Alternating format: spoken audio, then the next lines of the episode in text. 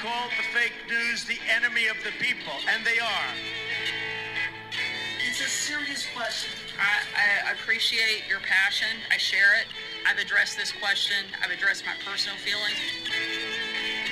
And I want you all to know that we are fighting the fake news. You're listening to Just Ask the Question Adventures in Reporting with your host, Brian Karem.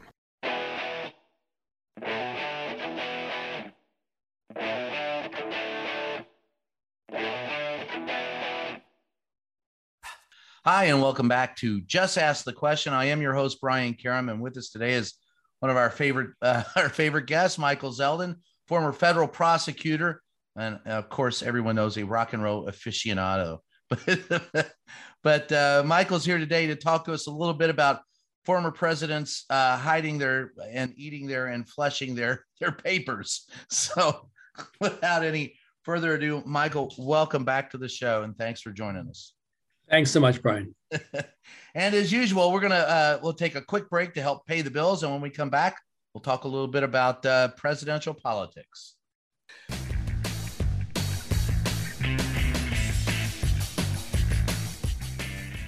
Hey, Just Ask the Question podcast listeners. If you've got a second, head on over to Twitter and follow our official page, JATQ Podcast. That's JATQ Podcast. Again, that's at JATQ Podcast.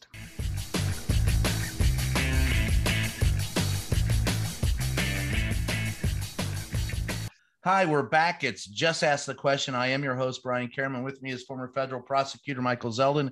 And Michael, I guess uh, the thing I want to talk about today and just ask the question about, uh, which is, you know, of course, the title of the show, but I, I just want to ask you this question Does Donald Trump face any? I mean, we've talked, you and I have talked several times on this show about possible legal recrimin- recriminations against the former president, but does he face any real uh, legal recriminations for what happened finding some of his presidential papers at Mar-a-Lago, including some top secret papers. He could, but it's he always not, could. right. He, he could, but it's not probable. The records, the Presidential Records Act governs the preservation of documents. And President Trump was warned repeatedly by multiple chiefs of staff and White House counsel's office that the Presidential Records Act requires that all official records be maintained. Trump thumbed his nose at that and famously tore up papers and that should have been preserved and flushed others down the toilet or put them in burn bags, all of which violates the Records Act. Um, but the, res- the Records Act really relies on the good faith of the president. Um, and so while technical violations have occurred for many presidents, um, the scale of the violations that we've seen in the Trump White House is unprecedented. But as I said, there's no criminal component to the Presidential Records Act. However, there is a statute which is called 18 US Code 2071, involves concealment, removal, and mutilation of records. And it says specifically whoever shall willfully and unlawfully remove or destroy or attempt to do, do so um, an official record shall be fined under this title and imprisoned for not more than three years. So there are criminal sanctions that apply to unlawfully removing, mutilating, obliterating, destroying, attempting to do any of those things to official records. And if you remember correctly, Sandy Berger back um, in the day was prosecuted for taking out um, classified records. I think it was to give to a reporter or some such thing. And right. he was prosecuted and, and convicted, if I remember correctly, of a violation of this very statute. And so, in theory, Donald Trump did the same. The hard part is bringing a prosecution where the president can be proven to have willfully and unlawfully and knowing it to be illegal destroyed or attempted to destroy records and it would seem that well that's prima facie made in this case. How do you tore up a rec, tear up a record and put it down the toilet and not know that that's that's illegal? So my answer stands, Brian. It's it's theoretically possible, whether it's probable remains to be seen. But I don't think they would bring a case against this. It seems like it. No matter, I mean, for those who are um, opposed to or or find the former president reprehensible, uh, that he seems to be able to get away with a lot that few others have been able to get away with. I mean, Edward Snowden tweeted out that he he remembers when it was illegal simply to copy uh, top secret or or government records, and he's the living proof of that. Uh, right, and in fact, Brian, yeah, I mean, you have to remember one thing. Sorry to jump in, but the, yeah, the, no. this, this, statute, this law, this um, make it a crime to destroy record stuff, was passed after Nixon um, in sort of in response to Nixon, because Nixon, you know, famously was destroying records. The Rose Mary Woods destroying the 17 minutes of audio tape that probably was a smoking gun of some sort in the Watergate yeah. investigation, which could never uh, be found. And Nixon, you know, fought um, the distribution of materials back to the National Archives. He wanted to uh, retain it himself and do what as he wanted. But so they passed this law that we've just been talking about, and the agency um, that receives these documents, the um, National Archives, um, retains these documents, and after 12 years, they are made public. So, I mean, it's important. It's important to understand the history of presidencies. For example, what would we be like as a country if we didn't have access to the documents in the Johnson administration about all that they did to cover up what was actually going on in Vietnam versus what they told us? It's so important to have heard um, from the historical record what was going on there so we don't make the same mistakes. This is not really about those punishing. are the Pentagon papers. That's right. We, we, this is not about punishing President Trump or punishing Richard Nixon. It's about making sure that we understand our history so that in bad cases we don't repeat it. So it's you know shocking in some sense uh, for a person who has sworn an oath of office to uphold the Constitution and the laws of the United States to engage in conduct that is reckless, having been told that he can't and shouldn't do it. But Michael, isn't that the case of pretty much? I mean, you know, you, you, they don't want to teach history as it occurred. They want to whitewash it, literally, uh, which is why they don't want to teach about slavery, why they don't want to teach about all the things that the United States did for, for years, not wanting to teach how we treated Native Americans. I mean, it's kind of been that way in this country for, I don't know, since the get go. But in your, let's, but staying on, on Nix, the Nixon and, and uh, Trump thing, it, in Trump's case, there are those who are saying this man, uh, if you wrote the law after Nixon to ensure that you could keep the records and it's not working, is Trump that good at avoiding uh, the law or is the law that poorly written? I think both. That is, Trump has a lifetime of experience in avoiding legal sanctions for his behavior, both in the private sector, it appears, and in the public sector. The reason that the January 6th committee is interested in finding out what's going on here is that they're tasked not with charging anyone with a crime, that's up to the Justice Department. Ah, sorry about that. Go ahead. I'll say that again. yeah. You can edit it out. The January 6th committee is interested in these documents not because they're charged with bringing criminal Hold on, um, hold on just a second. Hold that. Why don't we get... Okay, so we're we're back. Sorry for that short break. Go ahead. Do you want to? Do you want to? You'll no, go ahead. So, I mean, the, no. The, the question remains: Is it that is poor? Is the law poorly written, or is Trump that good at avoiding it? The law is, I think, poorly written, and Trump is good at avoiding law that should govern his conduct. The January 6th committee, which has no authority to indict anybody, but has authority to rewrite laws that need to be updated in light of what they find in their investigation, should take a hard look at this because if the president of the United States can destroy documents that are relevant to historical records or the work of the Congress or the work of prosecutors.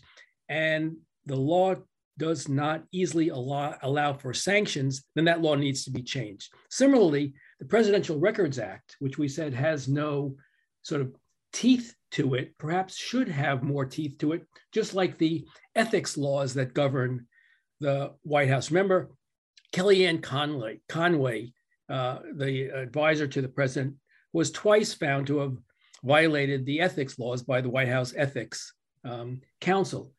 But it leaves it up to the president to decide what, if any, sanctions should be imposed. And the president chose to impose no sanctions. Same with um, others in his White House. Perhaps the thing needs to be looked at from a standpoint of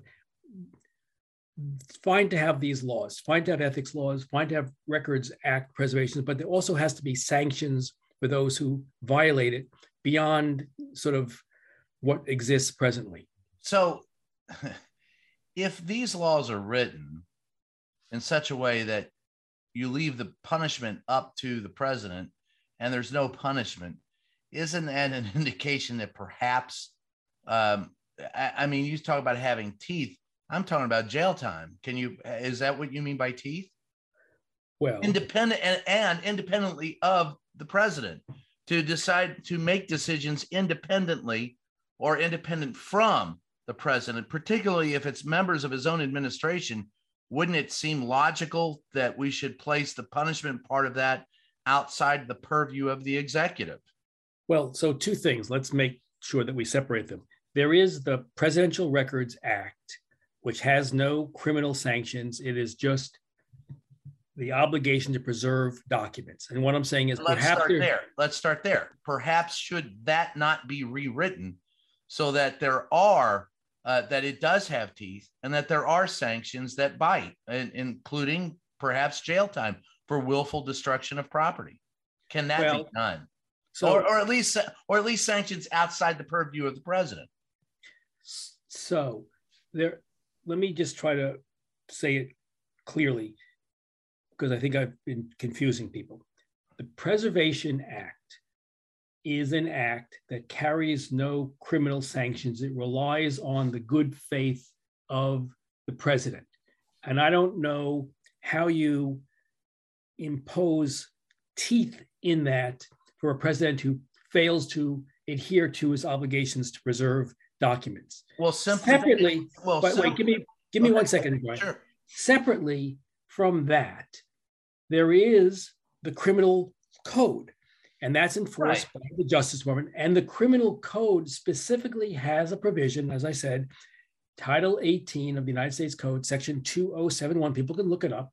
And it says, I'll read it. It says, whoever willfully and unlawfully conceals, removes, mutilates, obliterates, destroys, or attempts to do so with intent shall be fined under the statute and imprisoned not more than three years. So there is a criminal statute that specifically governs when people destroy or attempt to destroy government records and that includes flushing and eating them but yeah but so but so the question the preservation is, the question is can the preservation act be amended to include criminal sanctions. What you'd have to do, I think, is amend the criminal statute to make it clear that one who does not comply with the Presidential Records Act violates this statute. And okay. so you'd work it that you'd work it that way. You, you walk you work backwards instead of you, you work backwards, saying whoever whoever willfully um, conceals, destroys, or mutilates or attempts to do records, um, including records required to be preserved under the Presidential Records Act, comma, shall be prosecutable. Okay. And so I think you could do that. Now, on the second part of it, on Kellyanne Conway and that, uh, you know, the sanctions being left up to the president in that case, that is where can you not remove those sanctions and the and the and the punishment from the purview of the executive and place them elsewhere? So an independent uh, party, a jury, a judge could sanction. Or is that is, is that incompatible with the control that an executive would need to execute the office of the president of the United States? Probably the latter. Probably it would be unconstitutional to, for example, place in the White House an inspector general. Remember, there's an inspector general right. in all agencies in the executive branch, just Justice Department and Treasury Department and Defense Department, all have inspector generals who can investigate independently things that are going on in their agency and and file reports and make referrals for criminal prosecution. No such entity exists within the White House. It's not clear to me that having an inspector general would be constitutional, but what you're talking about is something akin to that, some mechanism within the White House that allows for an ombudsman, an in, inspector general, somebody to be able to take an independent look at what's going on. I don't know that that's constitutional, um, but that's what this fact pattern seems to call out for. Well, and if you, you, you know, it would be unconstitutional to do that while they're in office. Could it be considered and taken um, up after a president leaves office? Well, we learned from the Mueller investigation that the Justice Department believes that a sitting president can't be charged with a right. crime. We know, I don't believe that myself, but please, yeah. I, that's what the Justice Department believes. Right. Others disagree. Constitutional yeah. scholars, um, many of them disagree with that. But that let but Mueller said uh, it's not for me to resolve that. I am going to stick with what is DOJ policy, and I'm not going to charge a sitting president. Of course, what remains clear is that once the president leaves office, he, she is an ordinary citizen, and the law can be applied to them at that point. So, for example, Mueller, in his investigation, said, I'm not going to say whether these things are criminal law violations. I'm just going to recite the facts and we'll leave it to DOJ to decide whether they're criminal law violations worthy of prosecution. Well, Barr said, I'm not interested in pursuing this, and he sort of closed the case. But those cases can be reopened. Those cases have not run the statute of limitations. They still exist in place for many of these statutes. So, for example, the Garland Justice Department wanted to look at any of the evidence that Mueller presented uh, to determine whether or not there's a prosecutable case there. You know, asking Don McGahn to lie, uh, or asking Comey to go easy on Flynn, or all the other things that the the Mueller report uh, reported on. Those are still viable cases that the Justice Department could look into if it had the uh, sort of will to do so. Ah, and that's the point, isn't it? Is that there doesn't seem to be a will to do so? Well, we haven't seen any evidence that there is a will to do so. but, you know, the point in time, we have to reach a point in time somewhere where we put Trump behind us. I mean, we're we're in the second year of the Biden administration, and news of Trump and his shenanigans carries on as lead stories on most evening news um, pod, uh, that's, a diff- that's, a different story. That's that tells me a little bit about the press, but fair enough, fair enough. And and, uh, and, and I'll and I'll tell your listening audience um, they should go listen to my podcast. That said, with Michael Zeldin, and listen to my interview with Brian Karem on his great book on the First Amendment and um, the freedom of the press. And so, if you want a full elaboration, an hour long conversation with Brian about uh, that point that he just made, have a listen to that said with Michael Zeldin, and you'll get Brian at his very, very best. and by the way, it was a great, that was fun time. it was a very interesting conversation, very important but conversation. That's, but that aside, there are those, and thank you for the plug on the book, and and and uh, I'll put a plug in for your podcast again. It's a good podcast.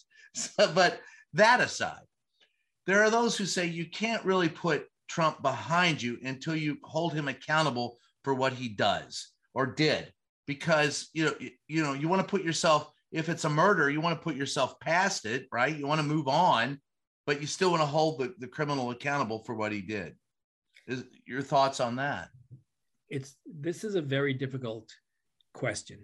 Gerald Ford faced it in Nixon's case, right? yeah Nixon leaves office, Gerald Ford becomes the president, and here he sits, ordinary citizen president, former President Nixon, subject to indictment.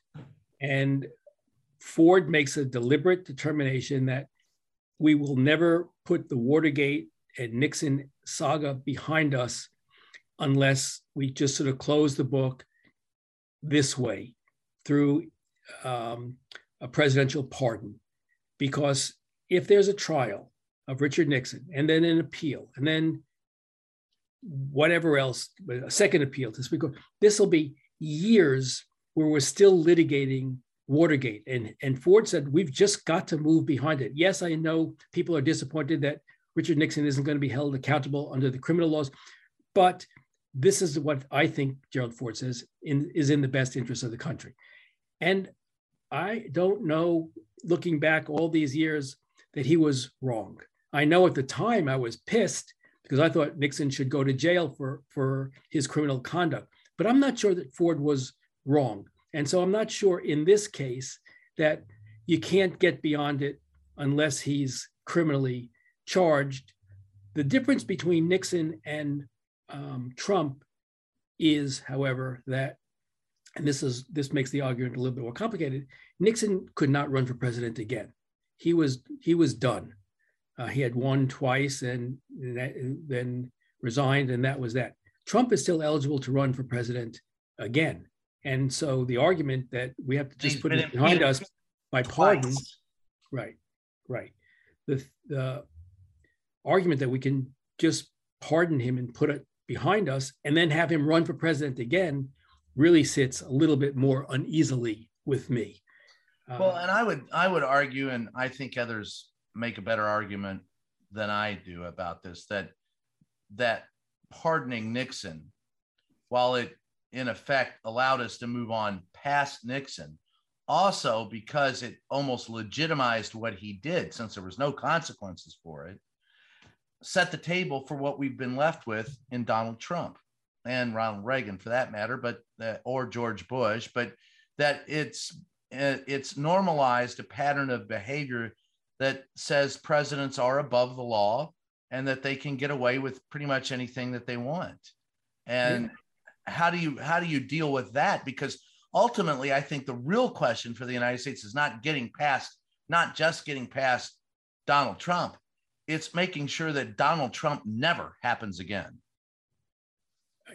Fair enough. And as I say, I, I remain conflicted about this. I, I think we all do. Yeah. I, half of me says um, if there's evidence that he committed a criminal offense that you can prove beyond reasonable doubt, indict him and put it behind us that way and let him be precluded from running for president as a convicted felon if that's if that bars yeah. him from running for president part of me says i'm so tired of stories of donald trump it's like you take my podcast and and yeah. maggie haberman has a book um, coming out and and we had i interviewed carol leonnig and um, on on on her book and that was fine. But there are like three others since, and Maggie's is coming out, and I'm thinking like, how much more can I, you know, stand to talk about Donald? Donald Trump. That's Trump. why I didn't write about it. Everybody said you were there, you were in the White House.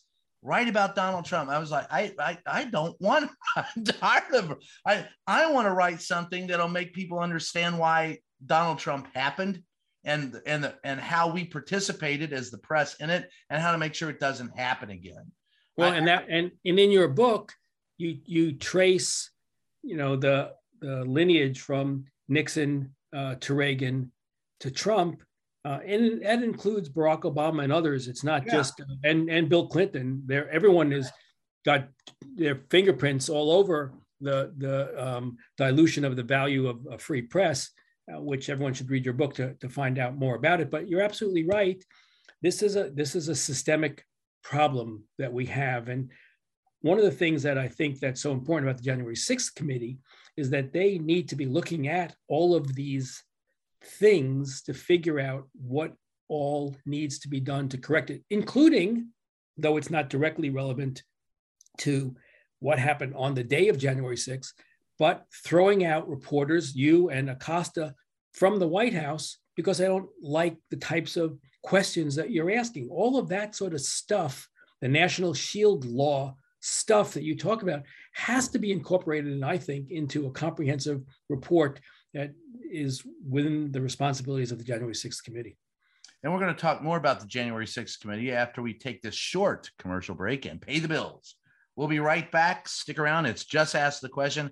I am your host, Brian Karem. With me today is Michael Zell. Michael, before we go to break, uh, the, your podcast is that said with Michael Zeldin on Spotify, iTunes, Apple, all the uh, all the approach wherever fine podcasts are sold. we'll take a short break. We'll be right back.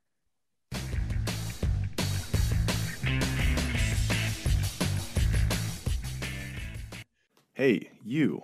Yeah, you. We're talking to you, and we need your help. Seriously. As you probably know, independent journalism is a vital pillar of our democracy. Like everything else, it's not free. We're asking all longtime listeners of the show to help support us by becoming a member on Patreon. For the price of a latte, you can help guard democracy. Join us today at patreon.com slash JATQ podcast to help us keep bringing you the podcast you love and the facts you deserve.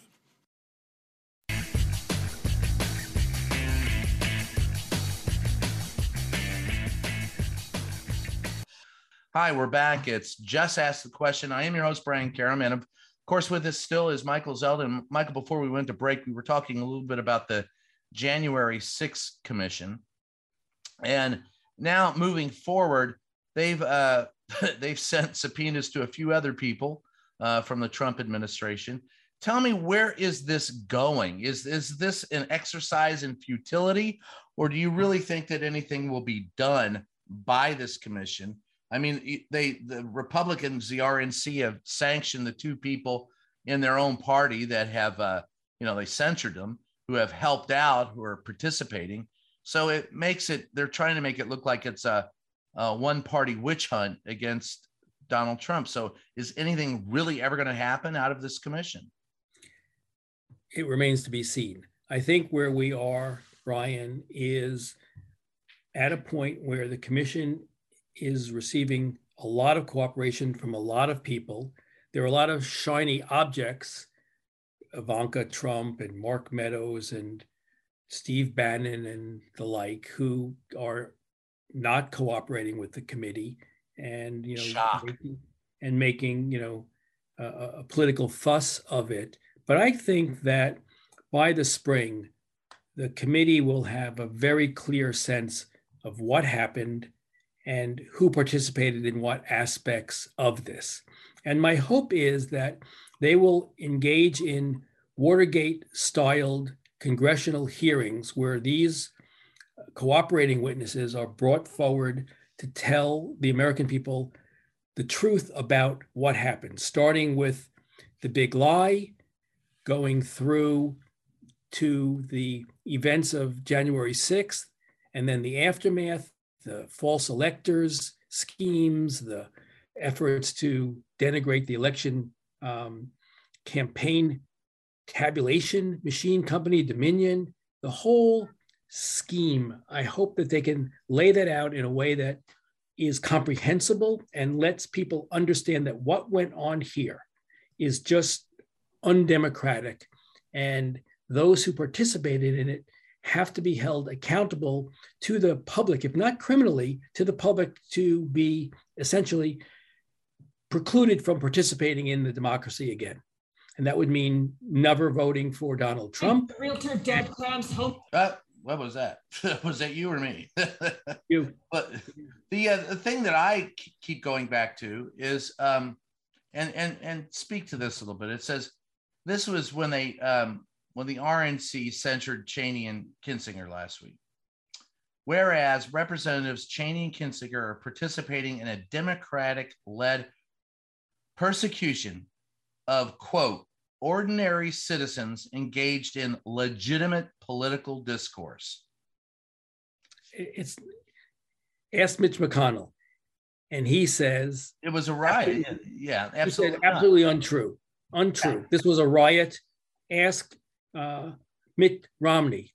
Absolutely untrue. it, it is a riot. The statement there, which they tried to walk back a little bit, um, is incomprehensible. That they could look at the events that occurred at the Capitol, leave aside the uh, ellipse, the, the speech that Trump gave. Trump can give his speech, and those people can cheer him and and and you know mourn his departure as president, and that's legitimate discourse.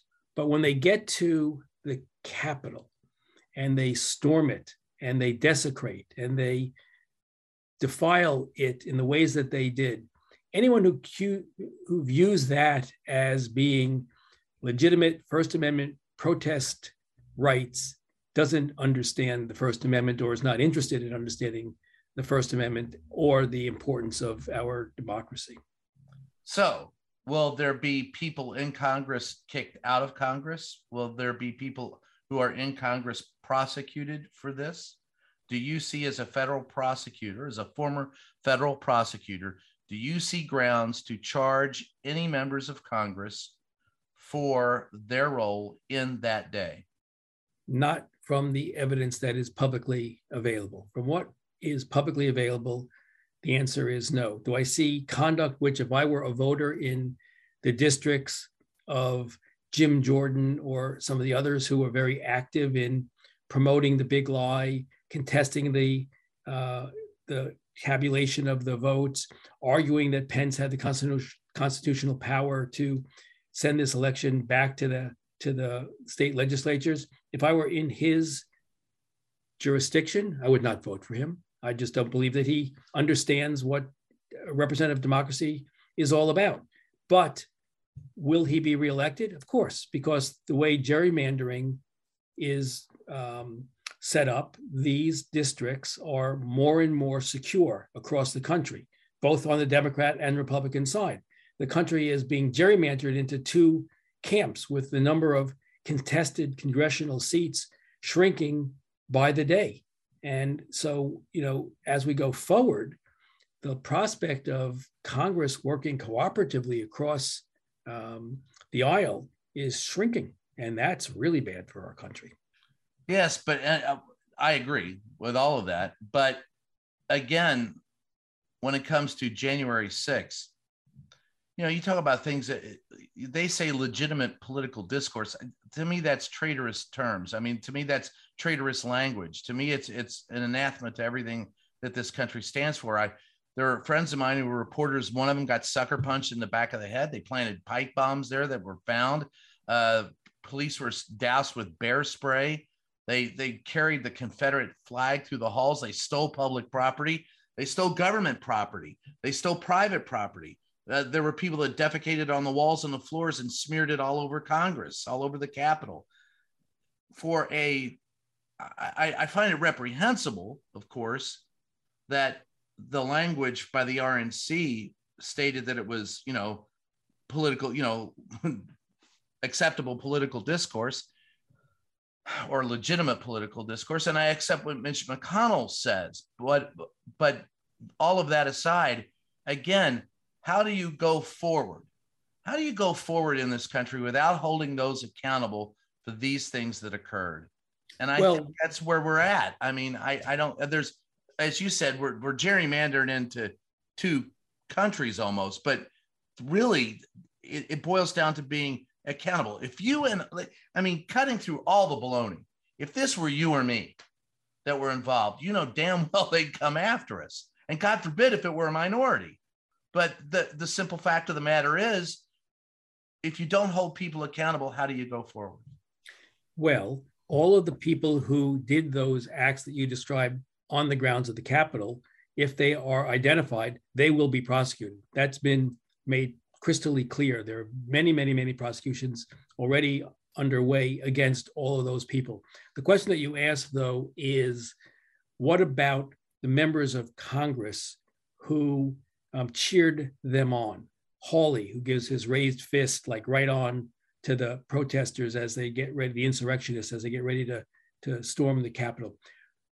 That itself isn't a criminal offense. That is no. Um, Uh, that's not, and that doesn't. But- that's not what. No, no, but I'm saying, but I'm saying, Brian, the you asked about members of Congress, and and I said to you, the answer is they shouldn't be voted. They should be voted out of office. But I agree with that.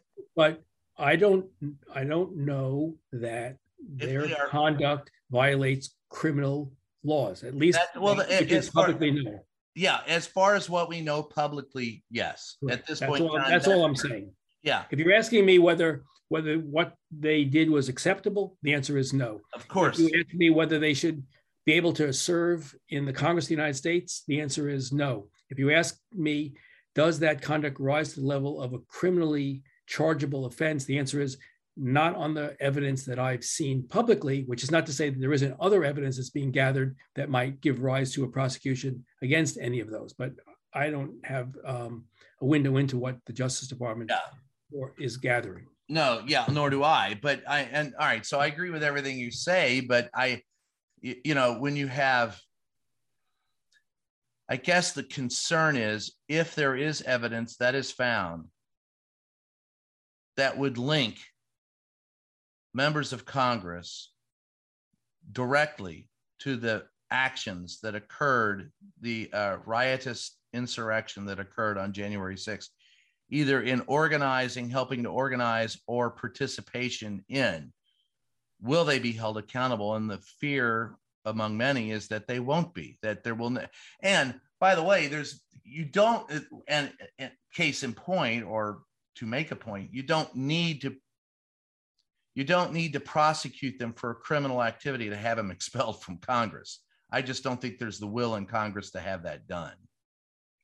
That may be, but if there is evidence that a member of Congress in any way joined in the conspiracy to obstruct a congressional proceeding, then they should be charged with 18 US Code 1505, which makes it a crime to obstruct a congressional proceeding. And it's plain and simple. And the fact that they are members of Congress should not immunize them from prosecution uh, for that action. All I'm saying is, so far, I haven't seen. Any evidence to support evidence. that. Right. I have, you know, you, you can have surmi- surmises that it's probable that some may have, but that's not how you bring charges on some surmises and probabilities. You need evidence. What? Innuendo's not good enough? Not, not, not yet. Thank God for that. That's Yeah. um so you know, innocent until proven guilty, and I like to see evidence myself. Uh that's but that takes us ultimately, ultimately, what do you think the best thing is that this country can get out of the January 6th commission? What's the end game?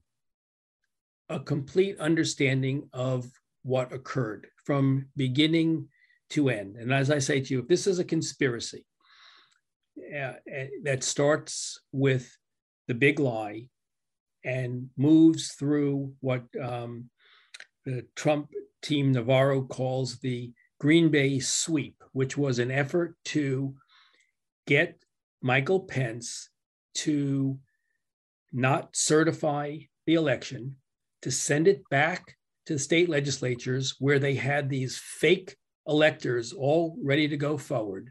These fake electors would then be put forward by these Republican controlled legislatures. They would go back to the Hill. Mike Pence would certify the election using these false electors and announce that Donald Trump won. That was their that was their scheme. And we see it in its various stages as the January 6th committee proceeds. And if the January 6th committee can lay out what occurred here and who was involved in each step of it, then each of those people should be held accountable if it's just in the court of public opinion, uh, making them sort of unelectable again. Pariahs, social pariahs. Yeah. Right. Or Political pariahs, anyway. That's right. Or um, criminal, uh, putative criminal defendants. That's what the that's what the committee and then propose solutions that prevent it from happening again. So, like they're talking about changing the Electoral Count Act to make it clear that the vice president performs a ceremonial role.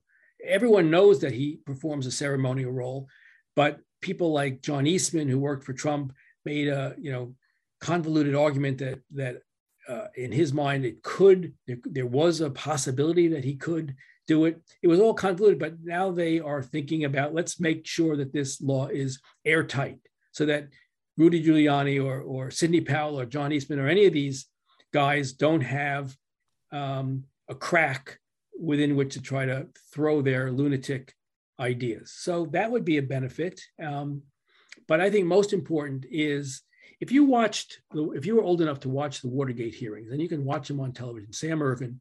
I um, sat through them. Sam Ervin, um, Republican from North Carolina, um, ran these hearings and did so masterfully so that we understood what Nixon and Haldeman and Ehrlichman and John Dean and all these guys did um, to undermine our democracy. And some of them went to jail Dean, Ehrlichman, um, Civiletti, all of those president's men went to jail. And Nixon don't forget lost. E. Gordon Liddy.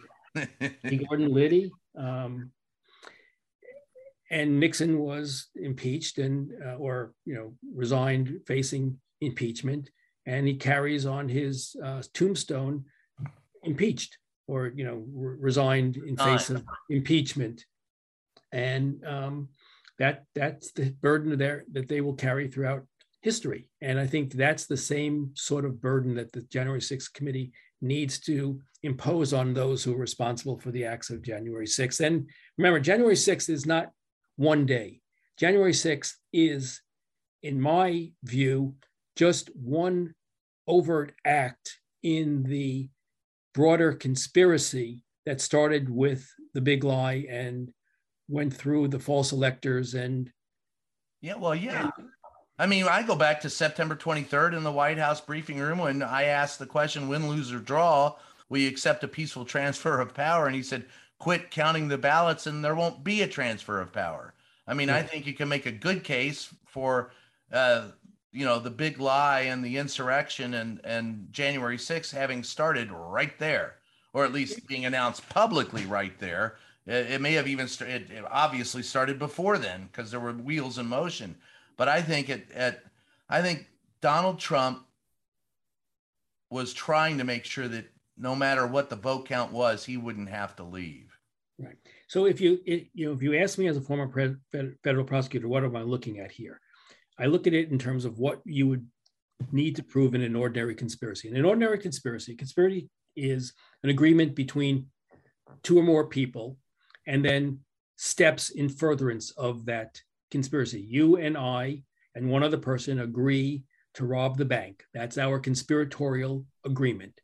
Then the overt act is we go down to the bank and we go inside and someone says, hand over the money. And then I drive the getaway car and and we go home. That's our conspiracy. Those are overt acts. That's a chargeable a crime. In this case, I believe that the conspiracy was to try to ensure that Donald Trump was retained as president, even though he lost.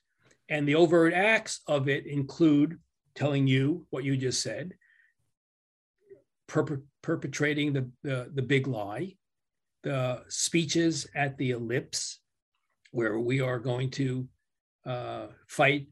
Uh, Rudy Giuliani, I was there. Trial by combat. That's that's the term that he used. Right, and and um, and Trump's incendiary language. Then another overt act is they go down to the the Capitol, they storm the Capitol. Then another overt act is they have a false electors scheme. So all of those things are the overt acts in furtherance of this conspiracy. And I think that the January 6th committees obligation is to lay out to the American people just how invidious this thing was and who played what role in it. One thing I remember about the Watergate hearings is that was front stage and center on American television pretty much every day. Our, I mean, you, my mother, who loved her certain soap operas and her game shows, didn't get to watch those because we were watching the Watergate hearings and Sam Ervin and and watching you know John Dean come out and and and and can cop it, cop to it all, and and say what he did uh, that can help convict or or help convince people that what we had was an unsavory president. But we don't see that with this commission. So yet. are you telling us yet? Yes, yet. So do you think there will be those who say, put it behind us? But do you think no, no. see Watergate style hearings for this? I think there have to be. The the difference between then under Watergate and now, what we don't know is the wild card of Fox. And will Fox, if there are gavel to gavel, you know, hearings uh, covered by CNN and MSNBC and ABC and CBS um, television, will Fox also cover those hearings? And if they don't, um, do we risk the failure, the ability to convince those who believe what Trump says on Fox that what he's saying is not true? That's yeah. something, Brian. You talk yeah. about this in your book, um, and Fox, the Fox News channel is a makes it much more complicated. If they if they're going to do counter programming against the the hearings, um, and the and the people who don't want to know the truth don't have to learn the truth because Fox is not covering it. That's a big problem. Yeah, I agree. But I think you got to put it out there anyway.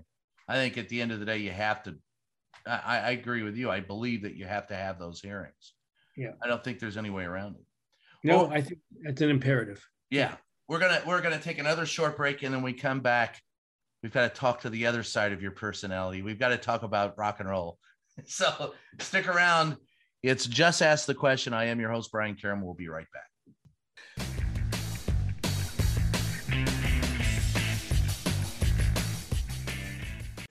In this modern age of misinformation and deceit, Just Ask the Questions newsletter cuts through the BS and gets to the truth. With Brian's in depth articles, columns, and exclusive content not released anywhere else. Get the scoop and stay in the know. Sign up for the Just Ask the Question newsletter now at substack.com slash JATQ podcast.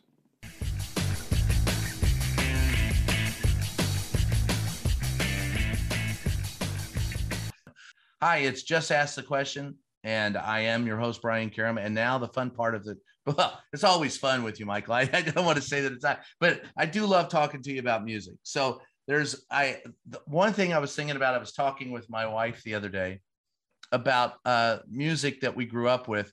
And when you think of rock and roll, right, you're thinking of sometimes two guitars, vocalist, a drummer, a bass player. That that's your standard for the Beatles, you know, the Stones, the Who, uh, even uh, Bob Dylan and his band, the band, all of them kind of had a standard um, makeup. Sure, you might have harmonica in there on occasion, so I'll throw that one in there. But what would be your favorite bands that? What instrument have you heard played on rock and roll that isn't normally associated with rock and roll? So, it's a great question, and the bands that immediately come to mind are Jethro Tull. Oh, with yes, with the flute, with the flute.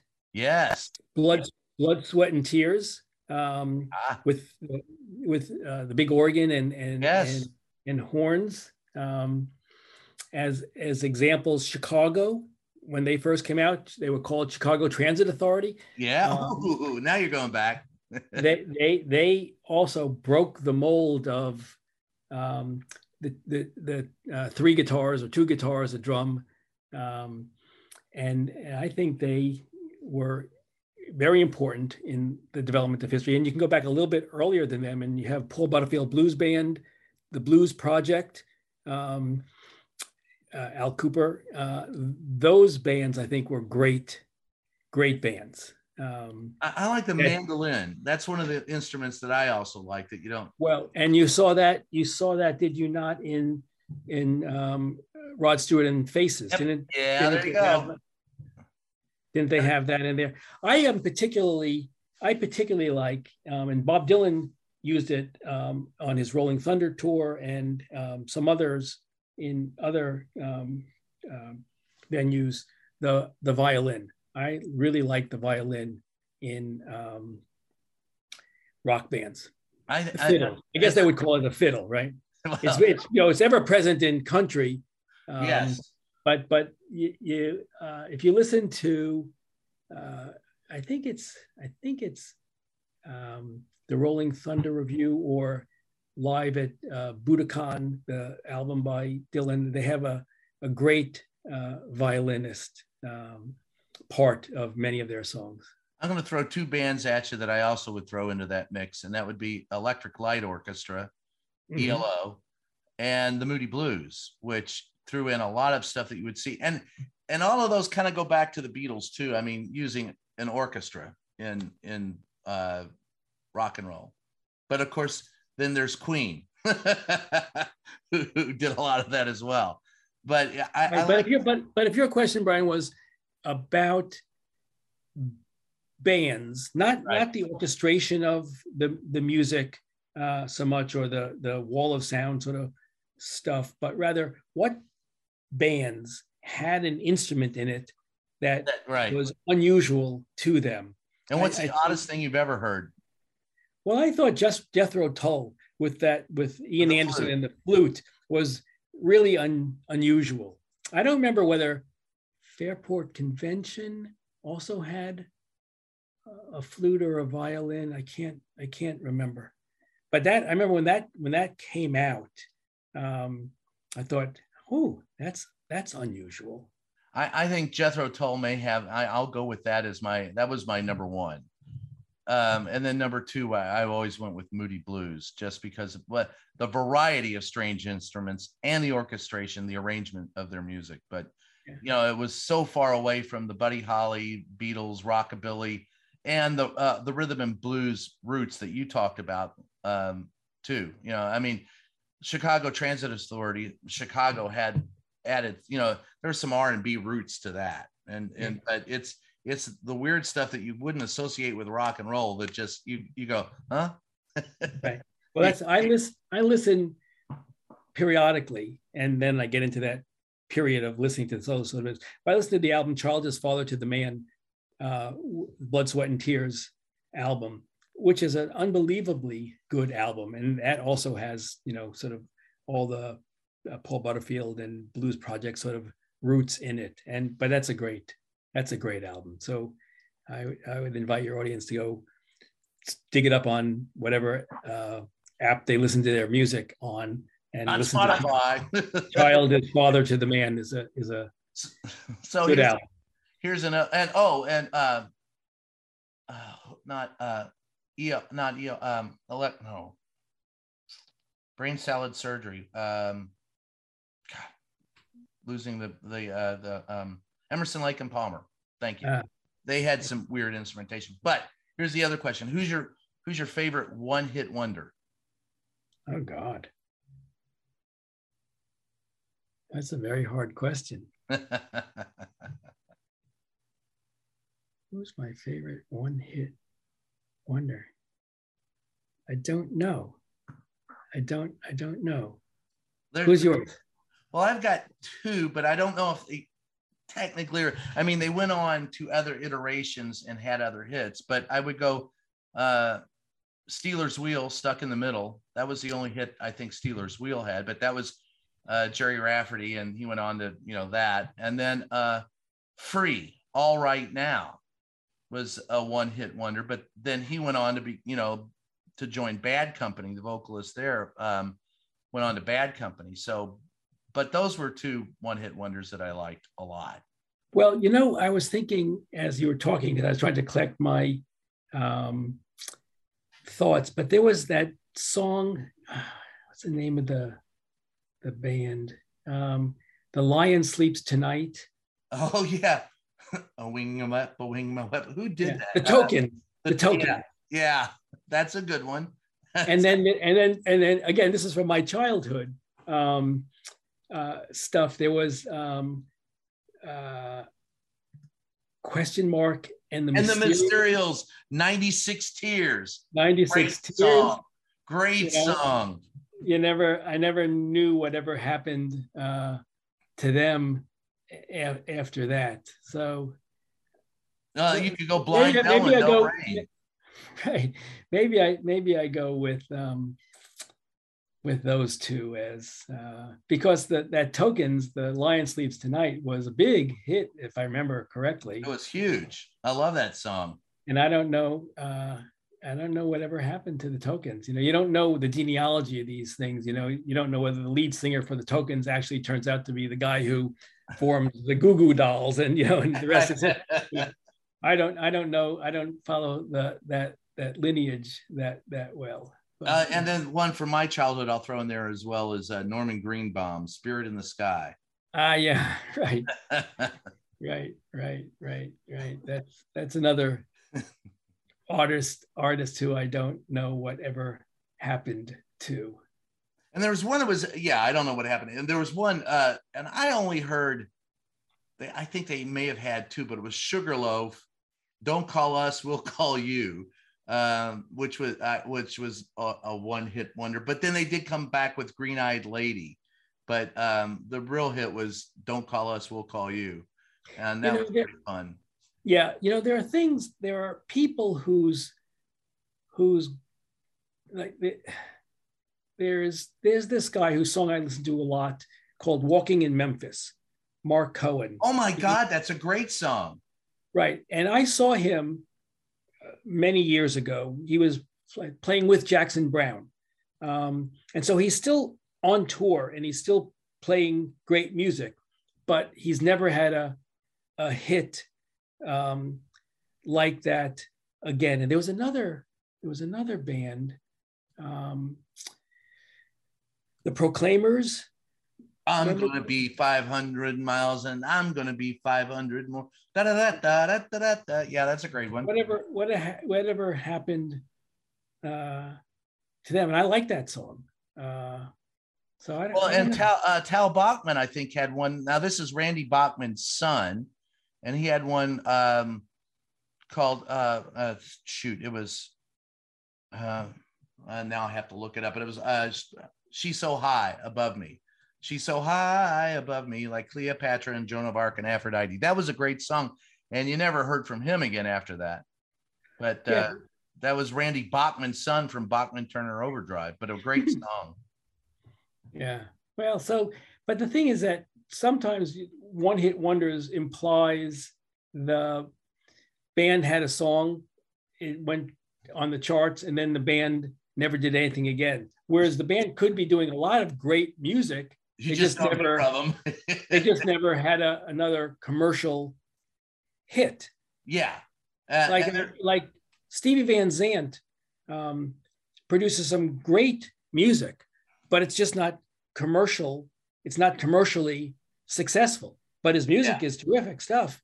Um, but it's not commercially successful. So what you don't know is whether they had one commercially successful song. Lou Reed, "Walk on the Wild Side," was his big song, but but he Oh, had a, a he had great a lot. I career. mean, Right. Sweet Jane and and I I mean I there's no way you could call him a what but But, but, no, but course the Velvet Underground, the Velvet, Velvet Underground, Underground right was was sort of one album.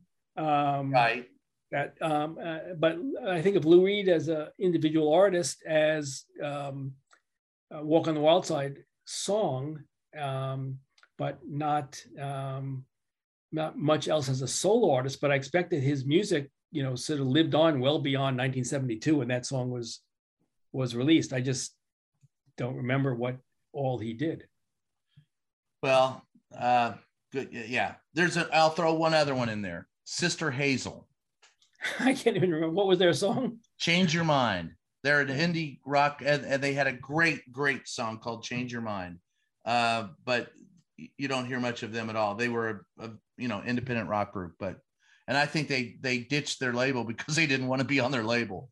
That, that's a, a great story. But Lou Reed, I think, I, I mean, to me, Lou Reed was you, you look at uh, the first time I saw Rocky Horror Picture Show, for example, and I saw Dr. Frank-N-Furter. I didn't see Dr. Frank-N-Furter. I saw Lou Reed. That's to me, it was he was Lou Reed. So I, I, I can't. I, Lou Reed to me has always been uh, kind of an icon of of uh, rock and roll, but mostly out of the Velvet Underground. You're right. Right, right. There, there was a guy I used to listen to who had one album. He might have played more, but he, he had one album that I liked, uh, particularly a, an artist named Jackie Lomax. Oh yeah.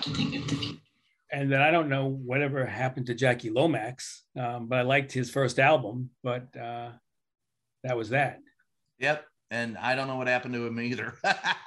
well, I know what's going to happen to us. We're, we're going to wrap it up before we, we we disintegrate into talking about rock and roll for the next hour and a half, which would be fun. But Michael, I appreciate you being here. It's always a lot of fun. Um, My pleasure, Brian. It's great. I love talking to you. Yeah, me too, man. We'll, we'll, we'll have you back soon, and and hopefully we'll have uh, more news on January 6th and and a, the presidential uh, you know diet of eating uh, some of his uh, of his his presidential papers or flushing them. the show is just ask the question. I am your host Brian Karem. Thanks so much for joining us, and we'll catch you next time.